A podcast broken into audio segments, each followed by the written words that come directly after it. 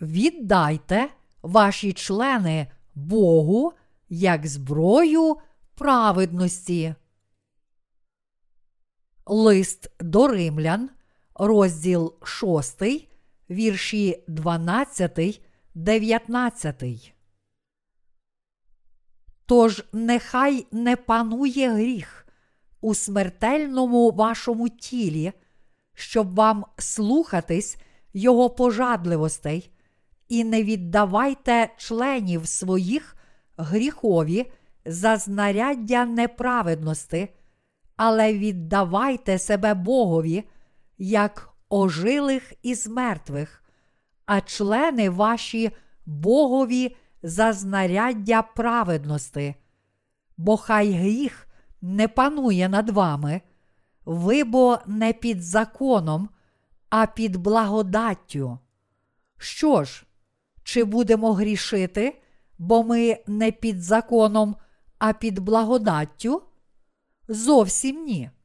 Хіба ви не знаєте, що кому віддаєте себе за рабів на послух, то ви й раби того, кого слухаєтесь, або гріха на смерть, або послуху на праведність. Тож дяка Богові, що ви, бувши рабами гріха, від серця послухались того роду науки, якому ви себе віддали, а звільнившися від гріха, стали рабами праведності. Говорю я по-людському через неміч вашого тіла, бо як ви віддавали були члени ваші за рабів нечистості й беззаконню на беззаконня, так тепер віддайте члени ваші за рабів праведності на освячення. Ми не можемо продовжувати грішити для примноження благодаті. У розділі 6 листа до римлян апостол Павло розповідає, як повинні жити праведники після отримання спасіння від гріхів. Він знову роз'яснює віру через хрещення Ісуса. Нам раз і назавжди пробачили наші прогрішення завдяки вірі в хрещення, хрест і Воскресіння Ісуса. Ми не можемо сповнитися Божою праведністю та отримати спасіння без хрещення Ісуса. Якби Ісус не взяв на себе всі наші гріхи в момент свого хрещення, ми б не змогли сказати, що є праведними після прощення гріхів. Ми можемо з упевненістю сказати, що є праведними, бо всі наші провини перейшли до Ісуса, і Він був розп'ятий та засуджений за них. Розділ 6 листа до римлян учить, як врятуватися вірою та як практикувати праведне життя. Павло вигукує, що ж скажемо? Позостанемося в гріху, щоб благодать примножилась? Зовсім ні. Лист до римлян, розділ 6, вірш 1. У попередніх віршах він навчає. Закон же прийшов, щоб збільшився переступ, а де збільшився гріх, там зарясніла благодать, щоб як гріх панував через смерть, так само й благодать запанувала через праведність для життя вічного Ісусом Христом, Господом нашим. Лист до Римлян, розділ 5, вірші 20, 21. Гріхи світу не можуть перевершити Божу любов і праведність, якими б тяжкими вони не були. Наші гріхи були прощені любов'ю і праведністю Божою завдяки вірі в правдиве Слово. Біблія застерігає, що ми не можемо продовжувати грішити, щоб примножити благодать, навіть якщо ми, живучи у плоті, одержали прощення всіх наших провин. Ми, що вмерли для гріха, як ще будемо жити в нім? Чи ви не знаєте, що ми всі, хто хрестився у Христа Ісуса, у смерть Його хрестилися? Отже, ми поховані з Ним хрещенням у смерть, щоб, як воскрес Христос із мертвих славою Отця, так щоб і ми стали ходити в обновленні життя. Лист до римлян, розділ 6, вірші 2, 4. Ми поховані з ним хрещенням у смерть.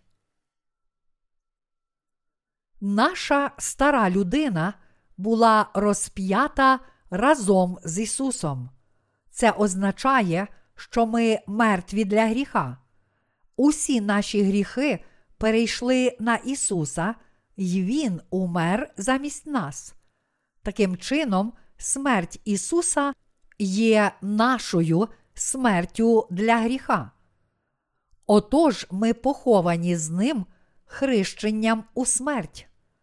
Наша стара людина плоті була похована з Ісусом хрещенням у смерть.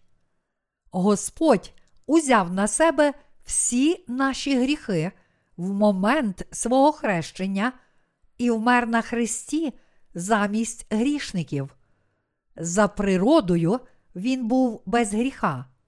Проте він узяв на себе всі прогрішення та беззаконня грішників і був покараний замість них. Чи ви вірите в це? Йому самому не було за що бути покараним.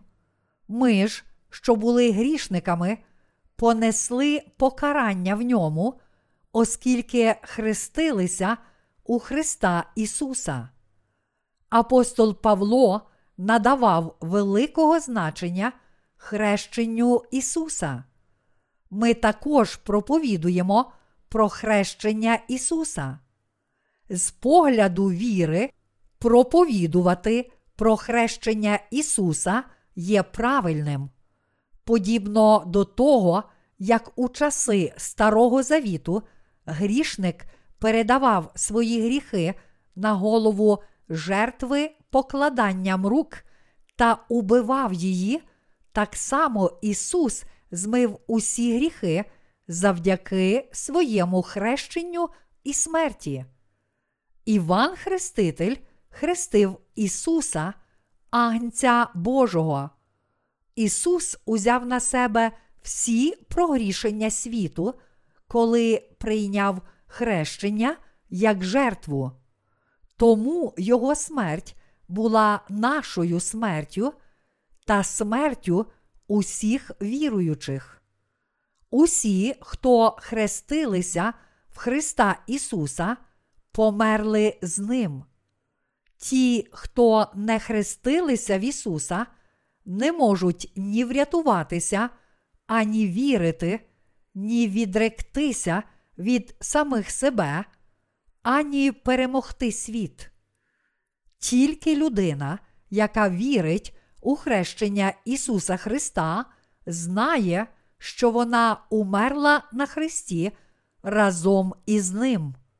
Ця людина царює й перемагає світ, відрікаючись від себе. Вона може покластися на Слово Боже й вірити в нього. Тільки ті, хто вірять, що хрещення Ісуса є обов'язковою умовою, завдяки якій Він забрав прогрішення світу, отримають прощення гріхів, а отже, повне спасіння. Хрещення та кров Ісуса є суттю спасіння через прощення гріхів. Якби Ісус не змив усі гріхи грішників своїм хрещенням, то Його смерть нічого б не значила для нашого порятунку. Суттю спасіння є хрещення Ісуса.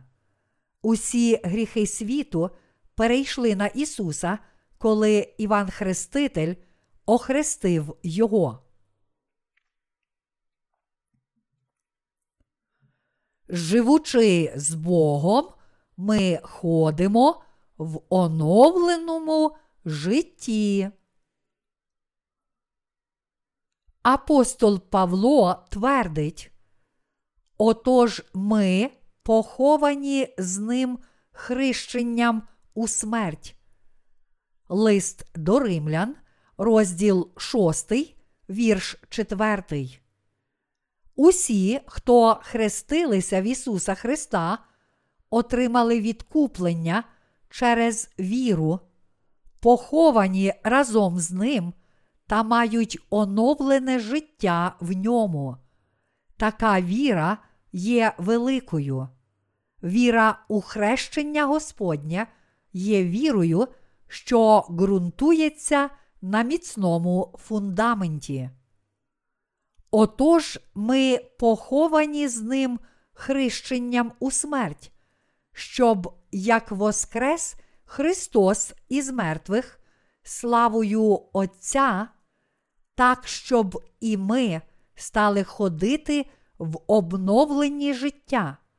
Бо коли ми з'єдналися подобою смерти Його, то з'єднаємось і подобою Воскресення.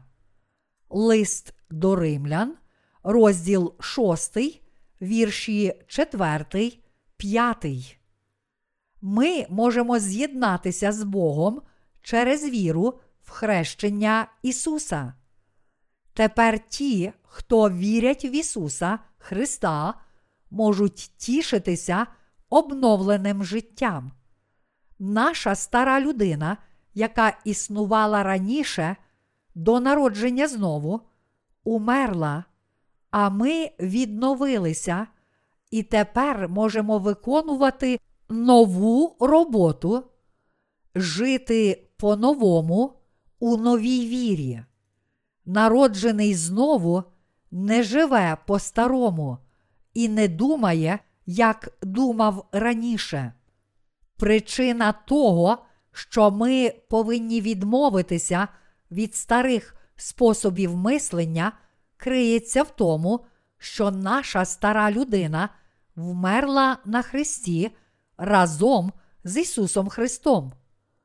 У другому листі до Коринтян, розділ 5, вірш 17, сказано: Стародавнє минуло, ото сталося нове.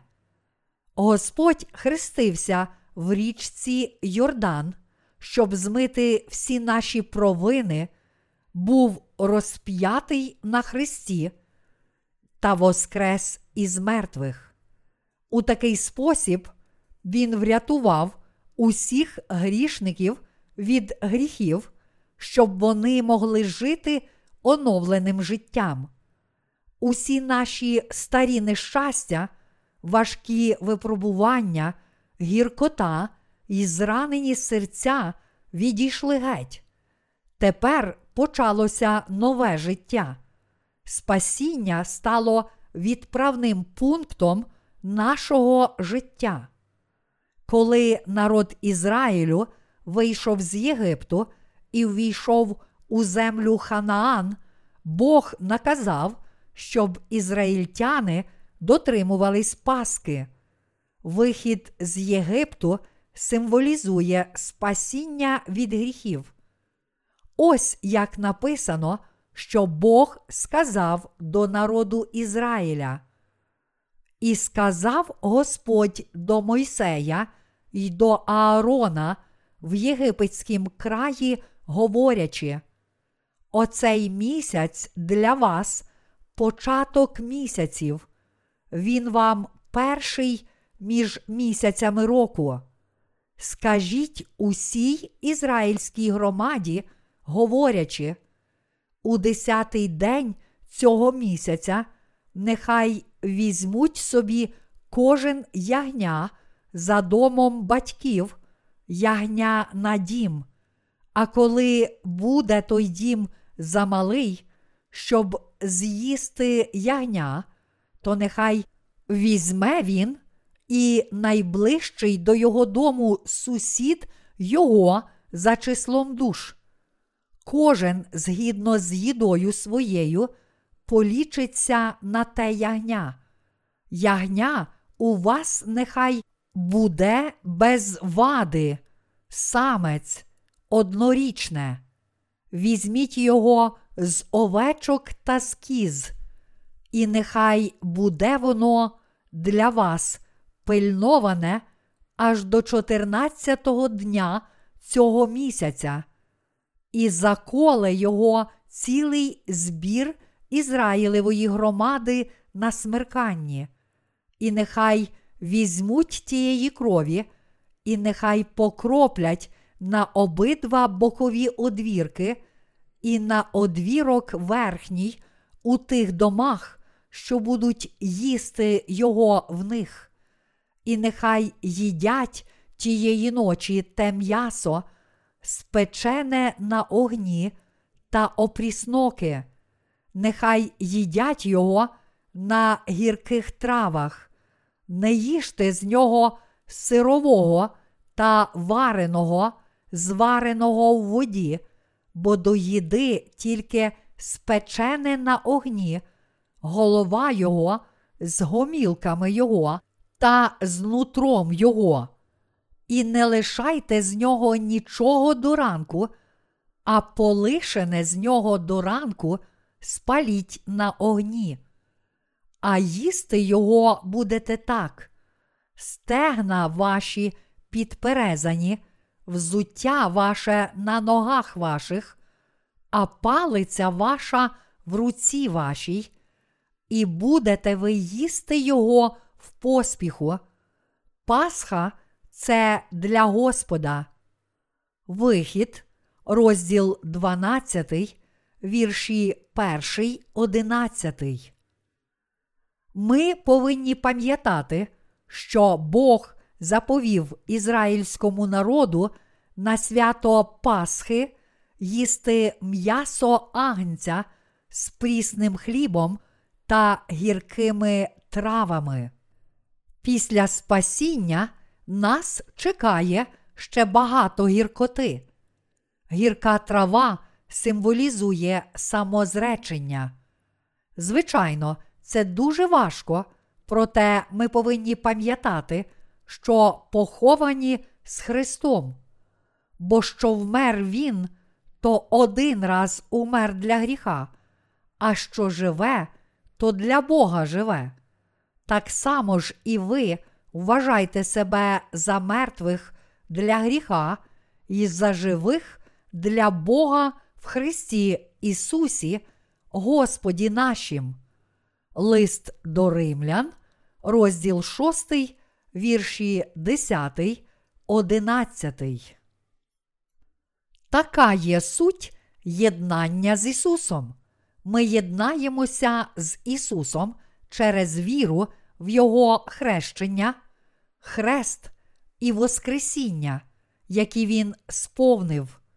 Його служіння включає народження, хрещення від Івана Хрестителя, розп'яття, Воскресіння, Вознесіння та друге пришестя, щоб судити мертвих.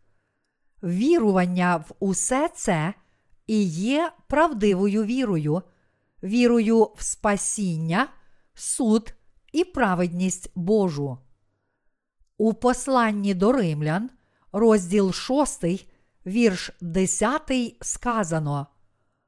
Бо що вмер він, то один раз умер для гріха, а що живе, то для Бога живе. Так само ж і ви вважайте себе за мертвих для гріха і за живих для Бога в Христі Ісусі, Господі нашим. Лист до Римлян, розділ 6, вірші 10, 11. Ми мертві для гріха, але живі для Бога. Тепер ми живемо для Бога. Ми маємо оновлене життя та стали новими людьми. Тож нехай не панує гріх у смертельному вашому тілі, щоб вам слухатись Його пожадливостей, і не віддавайте членів своїх гріхові за знаряддя неправедності, але віддавайте себе Богові, як ожилих із мертвих, а члени ваші Богові за знаряддя праведності, бо хай гріх не панує над вами. Ви бо не під законом, а під благодаттю. Лист до римлян, розділ 6, вірші 12, 14. Не віддавайте членів своїх гріхові за знаряддя неправедності, але віддавайте себе Богові, як ожилих із мертвих, а члени ваші Богові за знаряддя праведності. Отримавши відкуплення, ми не маємо гріха, які б слабкості ми не виявляли у своєму житті. Ми, звичайно, маємо немочі, бо усе ще живемо у плоті, проте гріх не пануватиме над нами.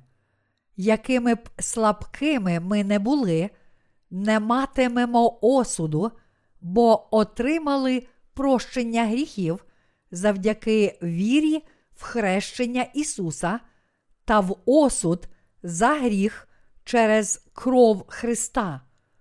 Не забувайте, що наші беззаконня також підносяться до гріхів. Цілком вірно, що гріх не може панувати над нами. Бог зробив так, щоб праведники не підвладні гріху. Господь геть чисто змив наші провини завдяки хрещенню Ісуса, і тепер вони не будуть панувати над нами, якими б слабкими ми не були. Ісус заплатив за гріхи на Христі. Усі віруючі не мають гріха, бо Господь заплатив викуп за гріх. Праведники бачать, що безліч немочей та беззаконь відкриваються в них, але гріх не може панувати над ними, і їм немає осуду, коли вони покладаються на віру в Господа. Тому ми можемо завжди жити оновленим життям. Зробіть члени ваші знаряддям Божої праведності.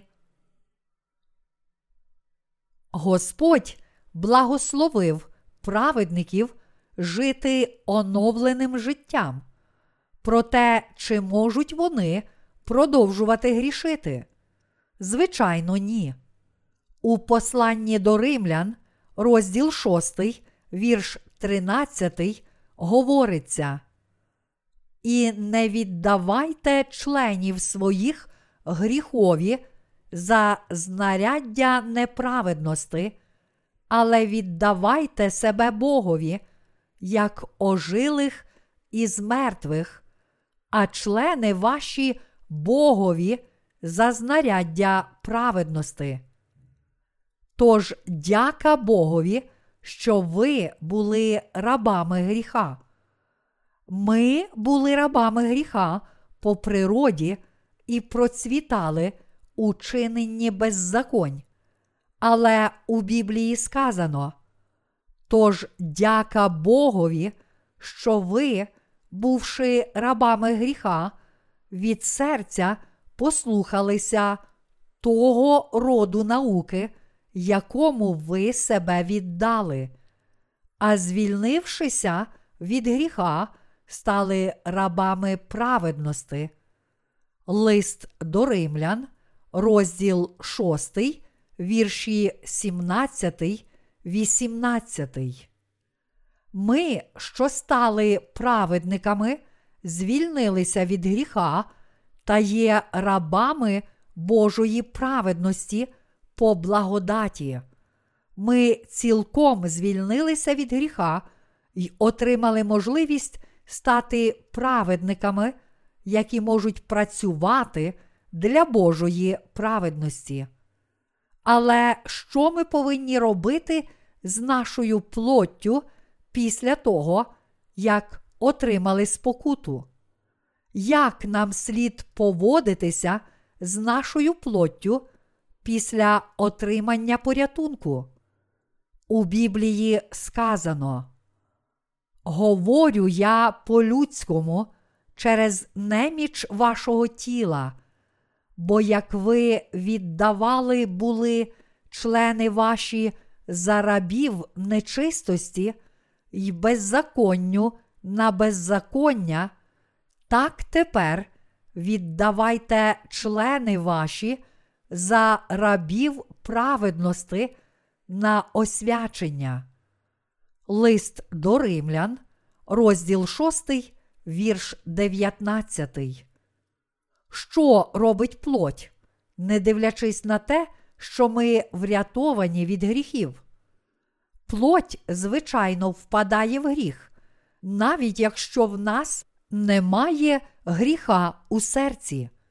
Тому ми можемо уникнути гріха, якщо зробимо наші тіла рабами праведності.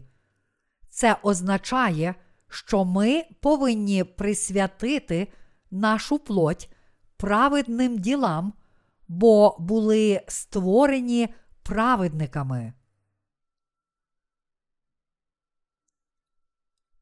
Ми повинні вправлятися в благочесті. Чи ми є безгрішні після спасіння, незважаючи на те, що наша плоть слабка?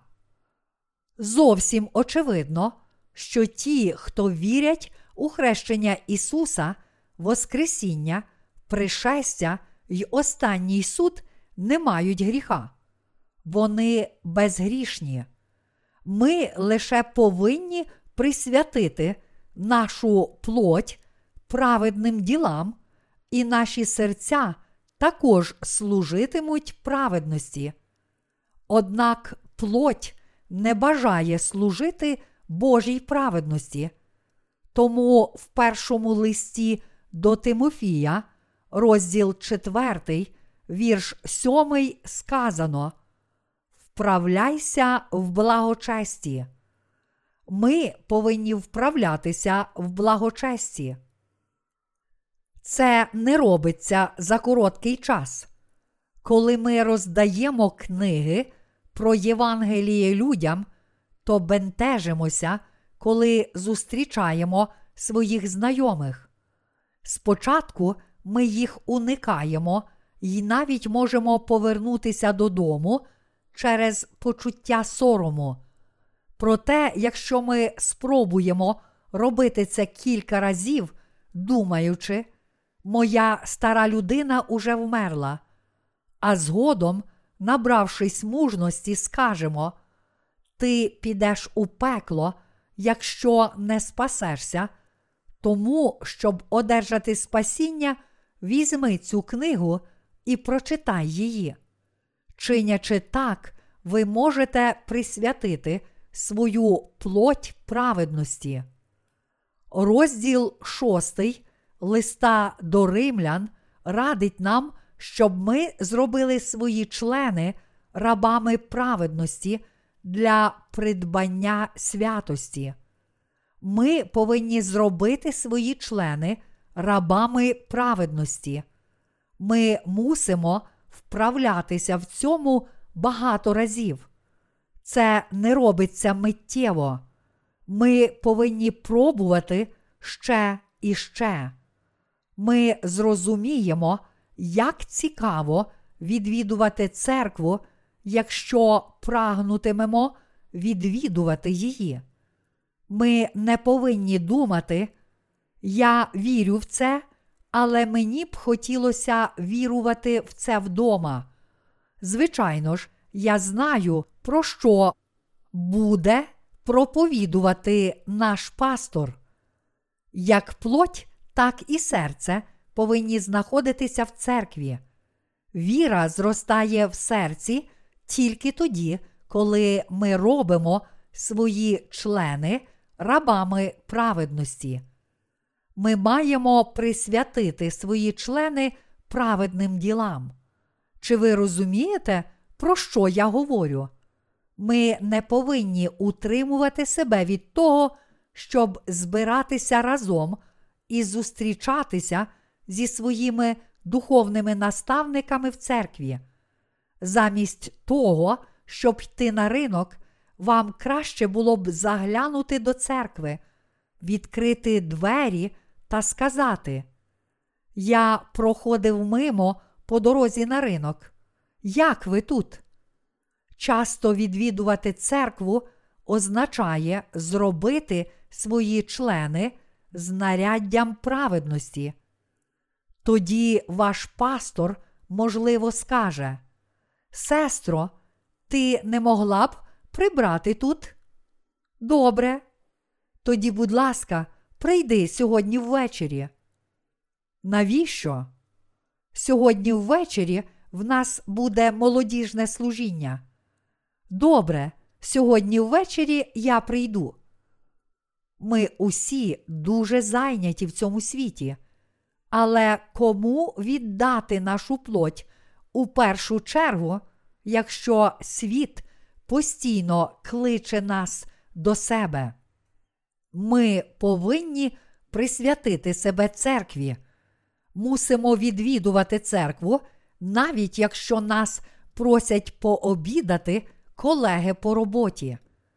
Ми не маємо дозволяти нашій плоті перебувати в ресторані у той час, як наше серце є в церкві. Якщо ми змусимо нашу плоть уникати світу та дозволимо їй знаходитися в церкві, то й вона, як і наше серце, будуть перебувати у мирі. Що ви думаєте з цього приводу? Якщо ваша плоть рветься у якісь плотські місця, ви станете ворогами Бога, ворогами вашої волі і навіть ворогами вашого серця, яке хоче з'єднатися з церквою.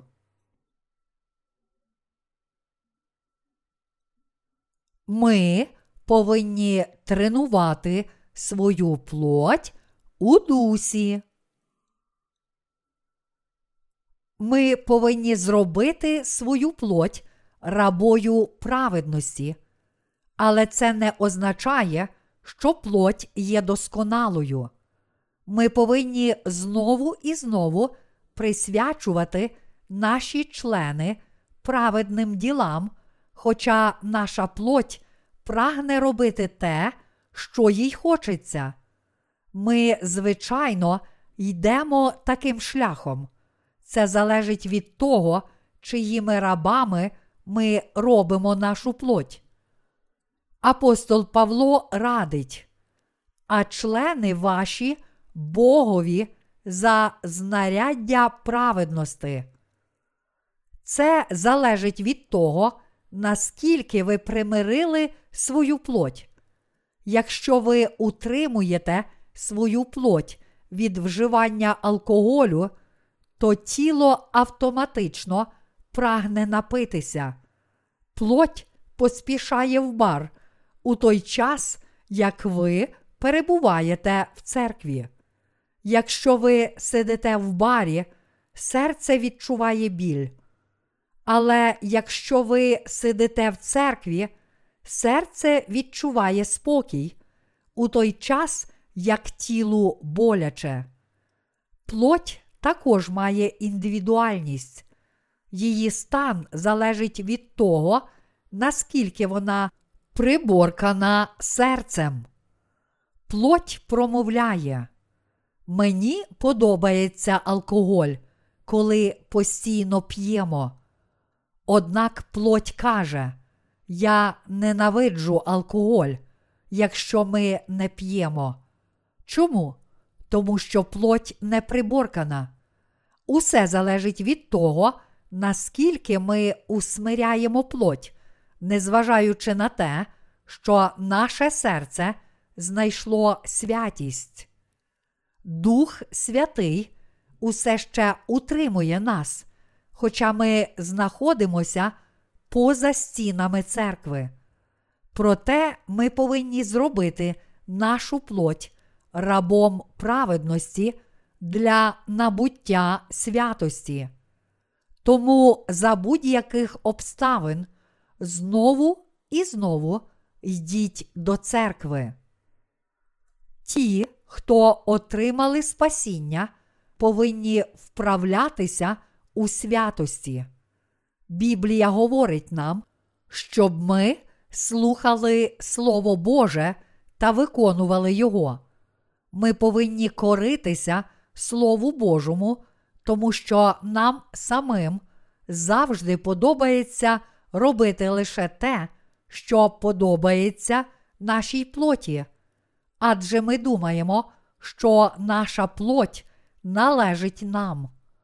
Ось чому ми ходимо по магазинах, танцюємо та п'ємо спиртні напої, і нам подобається все це.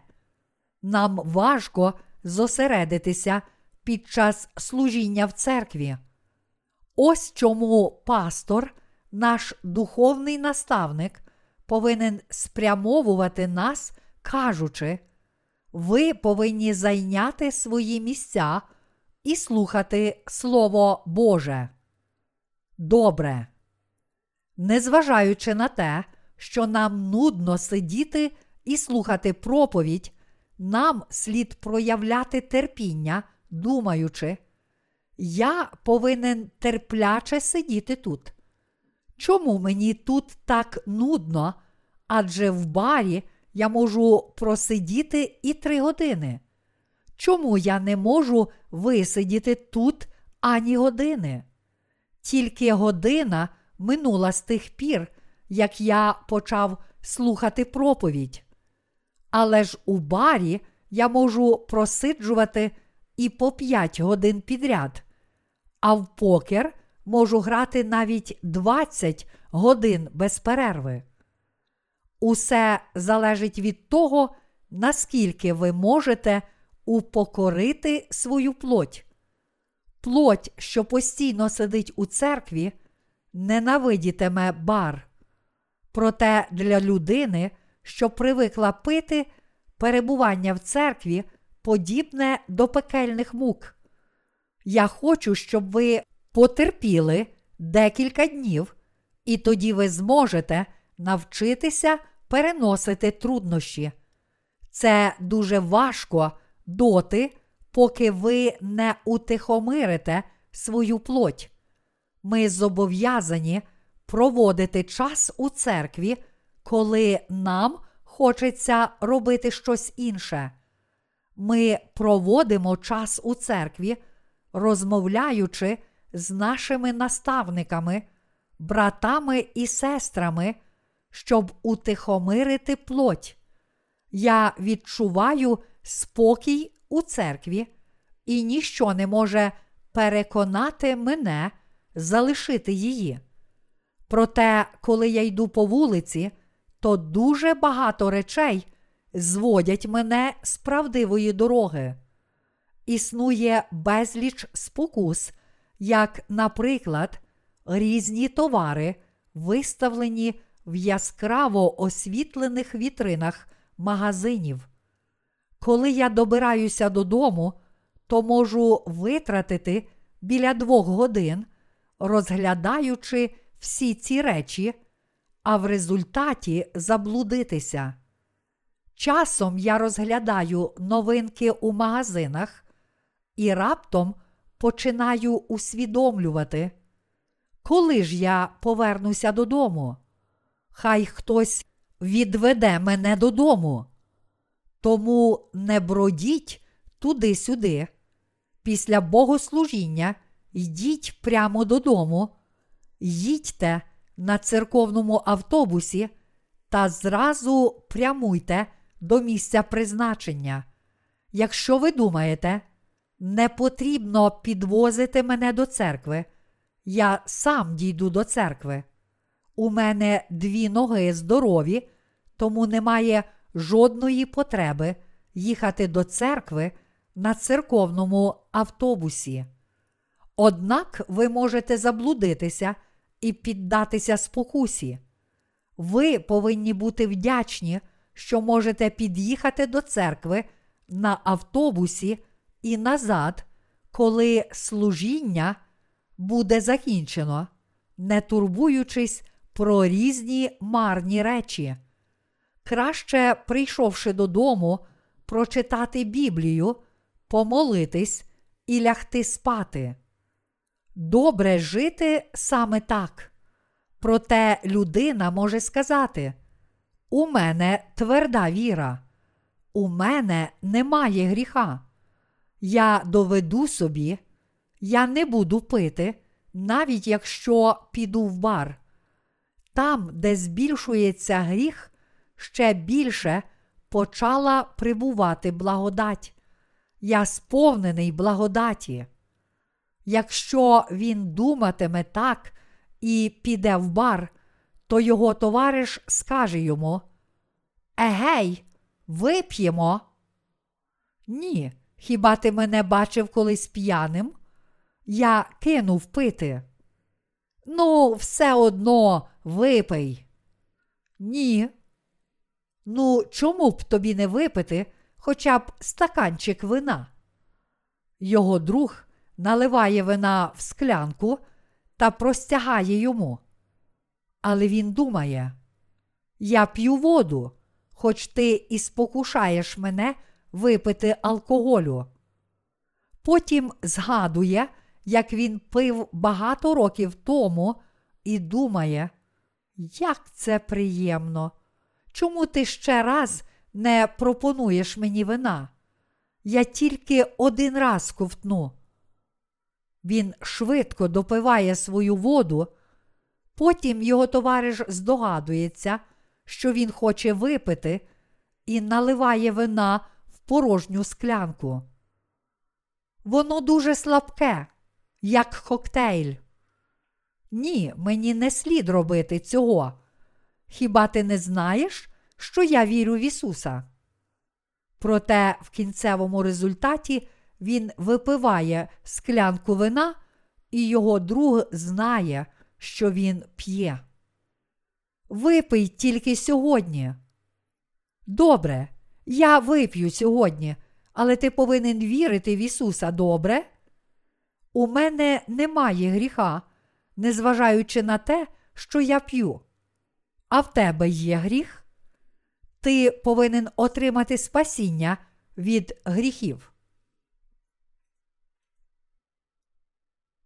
Дуже важливо, чи ми йдемо на поступки плоті. Усі люди чинять однаково. У цьому немає нічого незвичайного. Надзвичайно важливим є те, як ми використовуємо свою плоть. Зробіть свої члени рабами праведності, щоб заслужити святість. Присвятіть свою плоть святості, бо плоть не має святості. Для прикладу, Тут я використовував пияцтво. Однак теж відбувається і в інших сферах.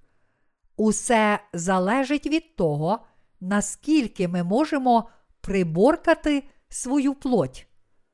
Ми раз і назавжди отримуємо спасіння завдяки вірі, і це спасіння вічне, але святість у наших серцях залежить від того, як ми використовуємо свою плоть. Ми відчуваємо, що коли віддаємо нашу плоть бруду, серце також стає брудним, незважаючи на те, що воно в нас чисте.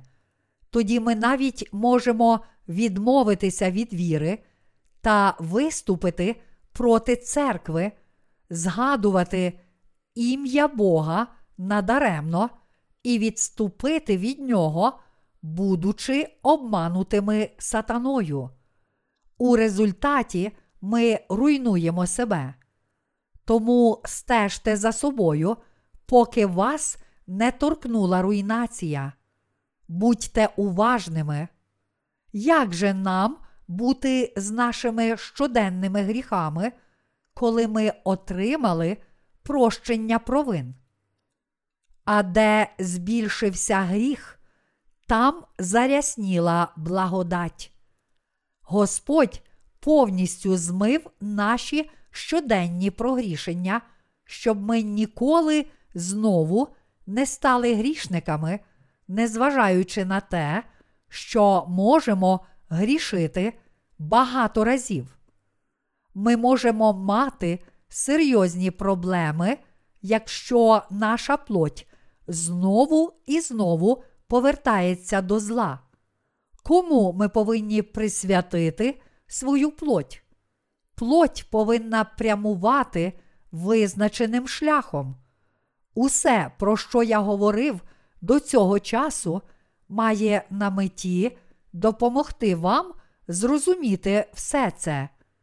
Плоть наша стає святою, як і наше серце, й вона стає рабою праведності перед Богом, якщо ми робимо її невільницею праведності. Якщо ми не знаємо, як жити, отримавши спасіння, то повинні сконцентрувати наше життя на церкві.